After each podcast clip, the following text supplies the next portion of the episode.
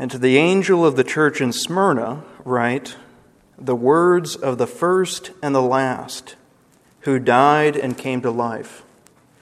I know your tribulation and your poverty, but you are rich, and the slander of those that say they are Jews and are not, but are a synagogue of Satan. Do not fear what you are about to suffer. Behold, the devil is about to throw some of you into prison that you may be tested, and for ten days you will have tribulation. Be faithful unto death, and I will give you the crown of life.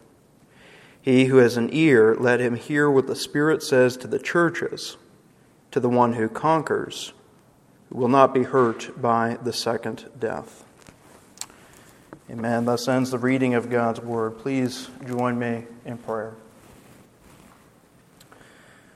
Heavenly Father, as we come before your word this morning, it is the prayer of your people, Lord, that we would have your Spirit working among us. Lord, that you would indeed build up your church. Lord, that you would build her up in her faith, that you would cause her to tremble at your warnings, that you would cause her to take great refuge in your promises. And so, Lord, we do pray for the illuminating power of your Spirit, that we might see what is contained in this passage in your holy word. And Lord, that you would apply it to our hearts, and that you would indeed make us those who are faithful even unto death. We pray this in Christ's name. Amen. Most of us are familiar with Paul's words in 2 Timothy chapter 3 where he says, Indeed, all who desire to live a godly life in Christ Jesus will be persecuted. And I remember when I was in junior high school, I was reading these very words, and the one little word, all, stood out to me. That it is all who desire to live a godly life in Christ Jesus, they will be persecuted. And I wondered, what type of persecution might I have to suffer in my own life? And perhaps you've wondered before what type of suffering will God call you to in your life? While none of us know what the future holds as far as persecution and suffering, we know that uh, Paul's words are true there in 2 Timothy. And we can see from these seven letters to the churches that certain uh, congregations were suffering more than others. I think it's true that God calls uh, different uh, people to suffer uh, to different degrees. Different churches will suffer to different degrees. And we saw last week the uh, church in Ephesus and how the church in Ephesus was called to be a loving church, to return to their first love. And certainly, the church in Ephesus, if they were being faithful, they were going to suffer to some degree for Christ, but it did not reach the threshold of suffering that the church in Smyrna here faces. Uh, the church in Smyrna is facing a, a great deal of suffering, and they're receiving a difficult letter from Christ that their suffering is going to get worse. Their suffering is going to go on. And they're told that some will even suffer and be persecuted unto death. And so, this text in Scripture is profitable for us so that we can learn to be faithful Christians in the midst of suffering and persecution, even when suffering for Christ means that we're going to have to pay the ultimate price. And so, the doctrine that I would like to put before us this morning is that when facing persecution and suffering, the Christian is called to trust Christ and be faithful unto death. I'll repeat that. When facing persecution and suffering, the Christian is called to trust Christ and be faithful unto death. What we have here in these uh, few short verses, the letter to the church in Smyrna, we've got a three point outline that we're going to be looking at. In verse 8, we have the, the speaker is identified. Verses 9 through 10, suffering. And then finally in verse 11, uh, success. So speaker, suffering, and success. Verse 8, verse 9 through 10, and verse 11. We'll begin first with the, speaker in this letter. Verse 8 tells us, And to the angel of the church in Smyrna, write the words of the first and the last who died and came to life. And we saw and we discussed last week that the, the angel uh, that is being addressed here in this letter, it's the, it's the pastor, it's the leadership of the church. So the risen Christ is addressing uh, the leadership of the church. He's giving an evaluation of each of these seven letters, these seven churches, showing where their weaknesses are, showing where their, their strengths are. And so now Smyrna is being addressed. And Smyrna was a city in Asia Minor. It was known for being a very uh, beautiful city. In fact, it had been rebuilt several different times. And so the city itself had experienced uh, many resurrections. And it would be uh, second along the circuit that the letter carrier uh, would be traveling. The letter would have been uh, delivered from John to a letter carrier. First, they would have traveled to Ephesus, second to Smyrna, making their way around a circuit. And in the uh, opening address here in this letter, the speaker, the risen Lord Jesus Christ, identifies himself. And he's pulling from some of the language that is seen in Revelation chapter 1, where there's uh, various attributes that are attributed to the risen Christ. For instance, he's the, the living one in chapter 1, verse 18. He's the one who holds the, the stars, as we saw from Revelation chapter 2. And here, the risen Christ identifies himself uh, with, with two different items. First, we've got the fact that he is the first and the last. Now, for those Christians who knew their Old Testament well, who were well versed in the writings of the law, the prophets, and the Hebrew Bible section of the writings, uh, they would have recognized this language the one who is the first and the last. In Isaiah chapter 44, verse 6, the prophet speaks on behalf of the Lord and says, Thus says the Lord, the King of Israel and his Redeemer, the Lord of hosts I am the first and the last, and besides me there is no other God. The risen Christ is alluding to this text and he's saying, uh, The one that the prophet spoke about, that's me. I am the one who was before all creation. I am the one who is eternal. I am the one that you need to be looking to in the midst of your persecution.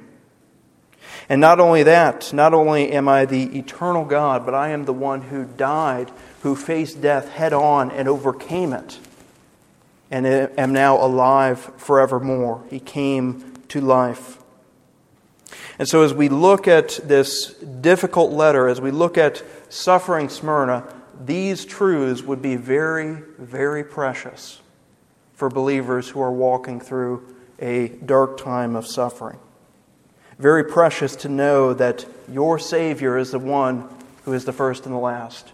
Your Savior is the one who has overcome death and is now alive forevermore. So Christ is calling upon this church walking through a difficult time of suffering. Look to me. Look to me. Let's look next at their suffering, verses 9 through 10. Christ begins with the words, I know. I know. As we saw last week, Christ is the one who walks in the midst of the lampstands, He walks in the midst of the churches. He has intimate knowledge of every single detail that's going on within these congregations. He knows where their weak points are, He knows where their strengths are. He knows their sins that are visible to the community, He knows the sins that are secret. Nothing escapes the gaze of the risen Christ. And he says he knows many things about this church. But if you look at verses 9 through 11, you will see that something is strangely missing when you compare it to the other letters to the churches. Something is strangely missing in this letter to suffering Smyrna that occurs in most of the other letters. And that is, there's no criticism, there's no rebuke for suffering Smyrna.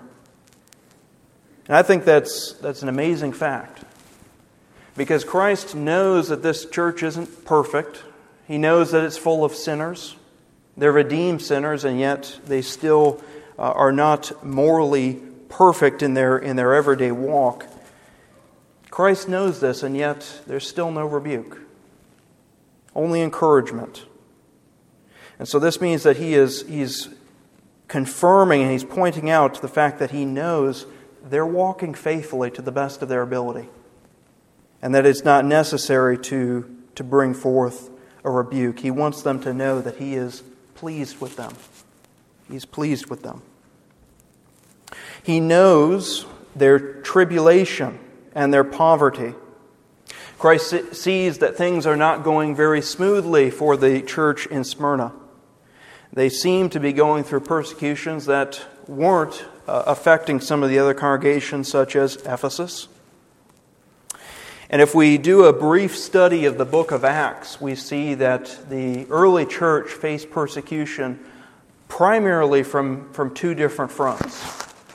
The church could face persecution from the Roman Empire and from unbelieving Judaism who was persecuting uh, the church.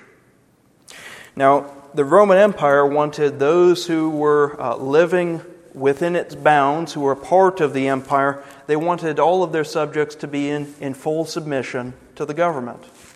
Well, there's not anything necessarily wrong with that. In fact, we're told in, in Paul's letter to the Romans in Peter's letter that we are indeed to be those who are upstanding citizens, those who are in submission to the government so long as they are not commanding anything that goes against the Word of God.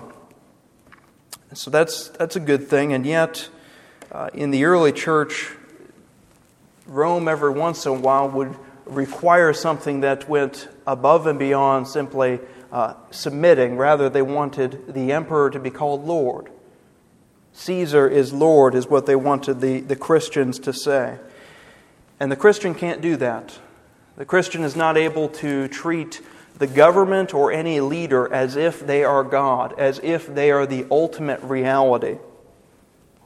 They cannot do that. And so that could lead to some trouble for the early Christians.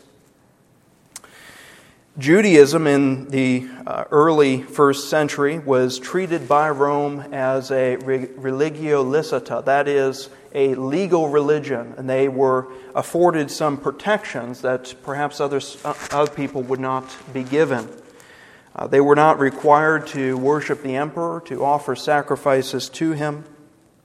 And early on, Christians had a, a, a, bit of a cover because they were treated as a, an offshoot, as a sect of, of Judaism.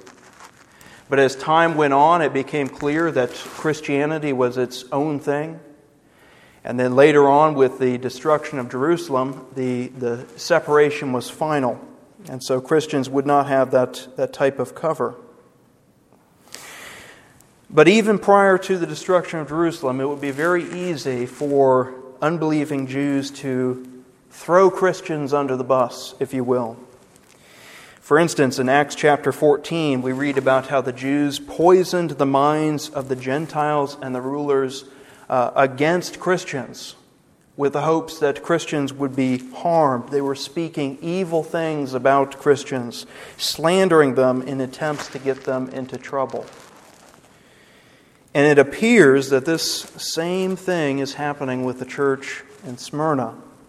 If you look in verse 9, you see that one of the things that Christ knows is that these unbelieving Jews are slandering the Christians.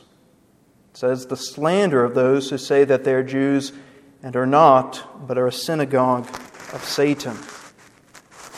Now, this is very strong language calling these people a synagogue of Satan, and yet this is very similar language to what Jesus used during his earthly ministry in John 8, chapter 44, where Jesus was interacting with the Pharisees and they were claiming to have God as their Father, and yet what did Jesus say?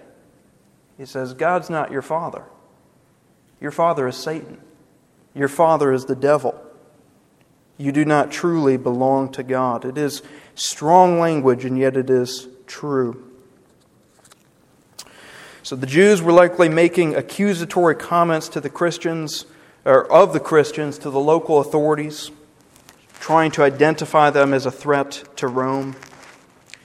And this, this type of situation shouldn't be too hard for us to imagine. Uh, many of us are aware that there are countries and places uh, where you can get into a great deal of trouble simply for being a Christian, simply for seeking to speak the truth in love to a lost and dying world. There are places where you can get arrested for reading certain portions of the Scriptures. You can be arrested and thrown into prison for preaching the gospel. You can be arrested even for lovingly trying to warn people about the terrors of hell and the need to flee to Christ. And even today, if you're not careful, you can find yourself behind bars. And if a, if a church or group of Christians is identified as a hate group, as those who are a threat to the government, you can imagine how difficult it would be to try to hold down a job within the community. It seems that's where the saints in Smyrna were at. They were suffering for the gospel. They were facing poverty not because they were foolish or lazy, it's because they were being faithful. And the type of poverty that we have here mentioned in verse 9 is not the type of poverty where the, the family is sitting around deciding whether or not they're going to have enough uh, to go on that extra vacation. It's the type of poverty where you're probably going to have to go to bed hungry because you can't even put food on the table. It is poverty in its most serious sort.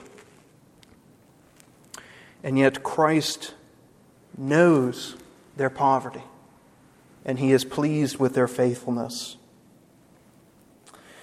And in this difficult letter, what we have is some bad news. Bad news for these Christians. We can first read about some bad news in verse 10, where the risen Christ says, Behold, the devil is about to throw some of you into prison. If the government really believes that these Christians are a threat, they're going to be placed into prison. And the, in the uh, Roman Empire, when you're thrown into prison, they typically would not throw you into prison just to confine you for a long time, but rather you're thrown into prison because you're waiting for something. You're waiting for your trial, you're waiting for your execution. And so Christ tells these Christians they're going to be thrown into prison. It's going to be done by the devil. How, how is the devil going to throw these Christians into prison? Well, it's going to be by the agency of unbelieving people.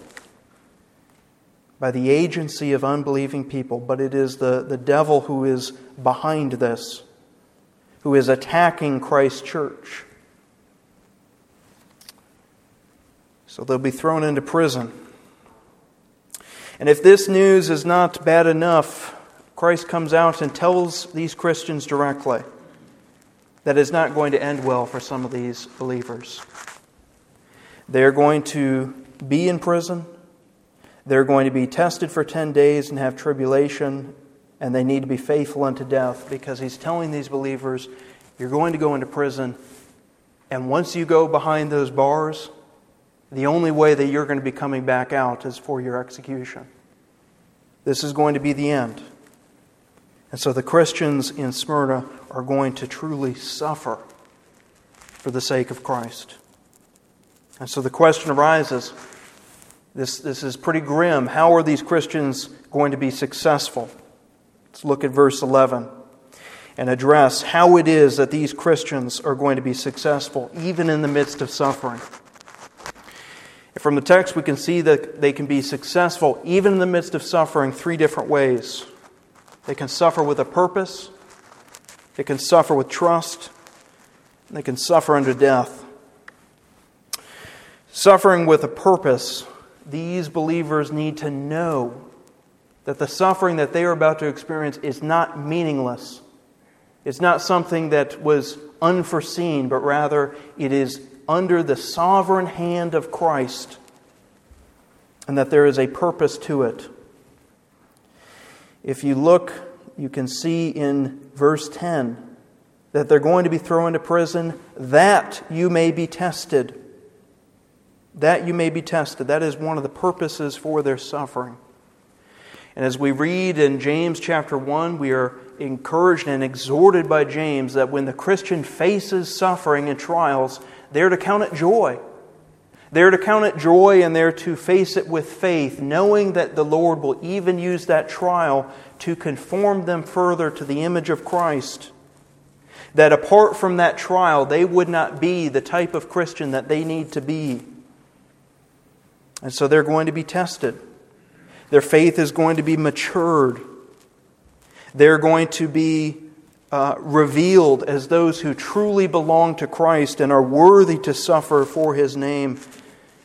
And they also need to be encouraged that this will only be for a, a definite amount of time. The text says 10 days. And you're probably aware that in the book of Revelation, numbers are, are very symbolic. The 10 days here is the, the full amount of time the necessary amount of time in order for these Christians to be matured and molded and, and glorify Christ. So they can suffer with a purpose, they can suffer with trust, being brave in the midst of this death sentence. Christ tells these suffering Christians that they are to not fear. They are not to fear. And the way that they're going to face this without fear is looking to the one who is the first and the last, looking to the one who has already faced death, looking to the one who has already gone before them and been faithful unto death, even death of a cross. And so they are not to fear it because they know that it will be used by their Lord. And then finally, they are to suffer unto death. Some of them are not going to return. This is going to be it. But Christ wants his people to be faithful and push hard all the way to the finish line. If you've ever watched the uh, Olympic sprinters, or any of the Olympic runners for that matter, you know that it is so important for them not only to start the race well, to come out of the blocks fast, but to maintain that all the way through the finish line. How many times have you seen a, a, runner, perhaps they quick look behind them to see whether or not there's somebody right on their tail, and then they lose the race? Athletic games were also common in the ancient world, and very often uh, we have in Scripture uh, where the Apostle Paul speaks about the Christian race, the Christian life as running a race, such as in 1 Corinthians 9.25, where he says, Every athlete exercises self-control in all things. They do it to receive a, a perishable wreath, but we an imperishable. In the ancient world, the, the victor of some of these athletic games, it would be crowned with the, the leafy laurel wreath, the crown of victory that would be placed upon their head and they would be exalted in front of all of, all of the people. And yet, if you came back just a month or so later and you looked at that wreath, it would be withered. It would be gone. It would perish. Christ promises to these believers that are going to suffer unto death that they will receive a crown. And it is not a crown made out of leaves. As he says in the text, it is a crown of life. It is eternal life that will be given to all of those who push hard unto the finish line and are faithful all the way to the finish line. He himself promises that even though these believers die, even though they experience uh, an excruciating time in prison and perhaps a horrible execution, he himself will crown them and they will live with Christ. They will live with Christ and His church, and they will never again experience pain, and they will never see what Scripture refers to as the second death. He tells these believers in verse 11 the one who conquers will not be hurt by the second death. Second death is seen again in Revelation chapter 20. It is, it is hell. It is separation from the favorable presence of God. It is experiencing the full wrath of God without a mediator. Believers will never have to experience this. But rather, when their time for death comes, what will happen is their body will die, their soul will be separated from it, and it will immediately be with Christ as we await the resurrection. And so, if you are a believer, you have no need to fear. No need to fear death. And yet, the second death is real. And so, if you are hearing these words this morning and you are not a believer and you do not belong to Christ, you have so much to fear in the second death. There is no end. It is the unmediated wrath of a holy God burning against a sinner.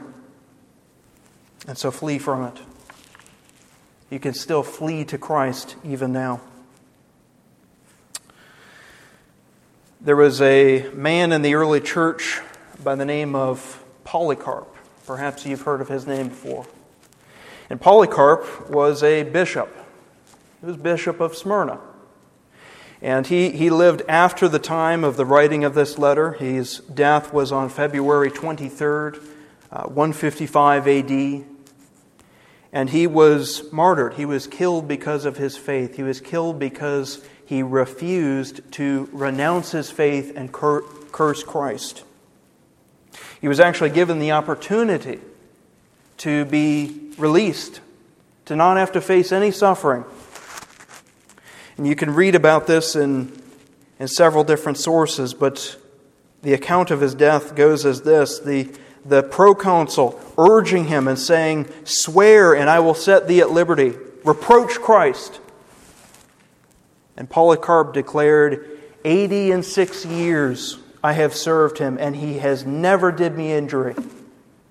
How then can I blaspheme my King and my Savior?